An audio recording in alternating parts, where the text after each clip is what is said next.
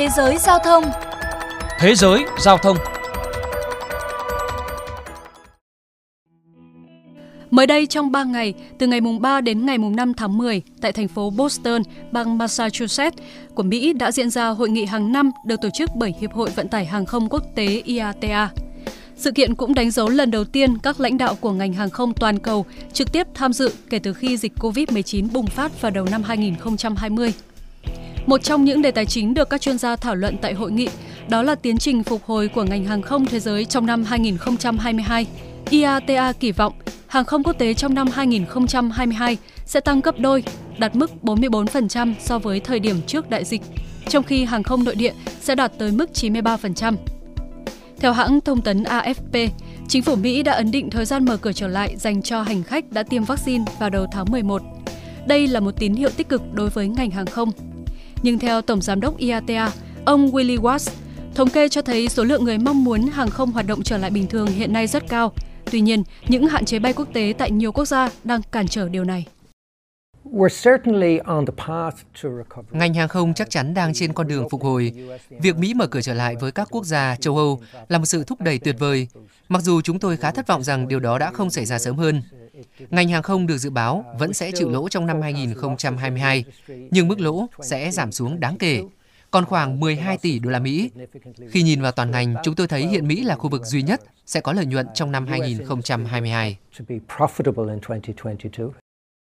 Đại diện nhóm ngành hàng không thương mại, bao gồm hàng chục hãng hàng không quốc doanh cho biết, sự khác biệt trong quy định nhập cảnh, xét nghiệm và cách ly là nguyên nhân chính cho sự hạn chế hồi phục hàng không tại khoảng 50 thị trường hàng đầu hiện nay. Do đó, các hãng kêu gọi các quốc gia chấm dứt các hạn chế đối với hành khách đã tiêm đủ liệu trình vaccine. Ông Willie Walsh, Tổng Giám đốc Hiệp hội Vận tải Hàng không Quốc tế IATA cho biết. Chúng ta cần thúc đẩy nhiều hơn việc nới lỏng các quy định, nới lỏng hạn chế đi lại giữa các quốc gia để hành khách không còn phải chịu những trải nghiệm vô cùng bất tiện như hiện nay. Bên cạnh đó, IATA cũng cảnh báo về nhiều khó khăn mà toàn ngành vẫn còn phải đối mặt trong thời gian sắp tới, đồng thời chia sẻ sự thất vọng đối với các sân bay và các nhà cung cấp vì thiếu chia sẻ những khó khăn với các hãng hàng không trong thời kỳ đại dịch. Và thời gian tới, dự báo hàng không nội địa vẫn sẽ là thị trường chính mà các hãng nhắm tới để có thể phục hồi một cách an toàn. Với hàng không quốc tế, theo ACAP, công ty cho thuê máy bay lớn nhất thế giới, cần có một cú hích như việc một hãng hoặc là một đường bay quốc tế nào đó phục hồi thành công để tạo nên xu hướng toàn cầu. Đồng tình với quan điểm này, ông Ajan Major, giám đốc điều hành tập đoàn hàng không Embraer của Brazil, chia sẻ.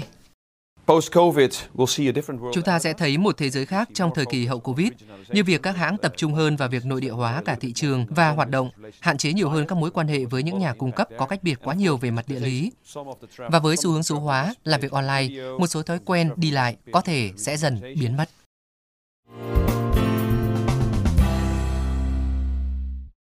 Thưa các bạn, vào ngày 10 tháng 10 vừa qua, các hãng hàng không Việt Nam đã tái kích hoạt nhiều đường bay sau khi Bộ Giao thông Vận tải chốt mở lại đường bay nội địa, thí điểm đến hết ngày 20 tháng 10 năm 2021.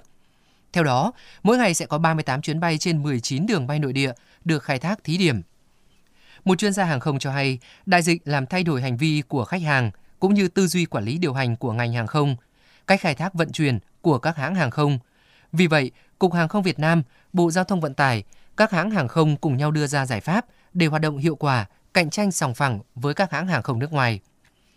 Phó giáo sư tiến sĩ Nguyễn Thiện Tống, nguyên chủ nhiệm bộ môn kỹ thuật hàng không trường Đại học Bách khoa Thành phố Hồ Chí Minh nhận định, các hãng khi mở lại chuyến bay thời điểm này chắc chắn không đạt được doanh thu vì phải thực hiện giãn cách ghế.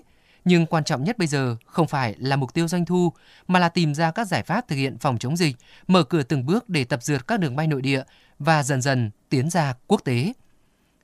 Chuyên mục Thế giới Giao thông hôm nay xin được khép lại tại đây. Hẹn gặp lại quý thính giả trong những chuyên mục sau.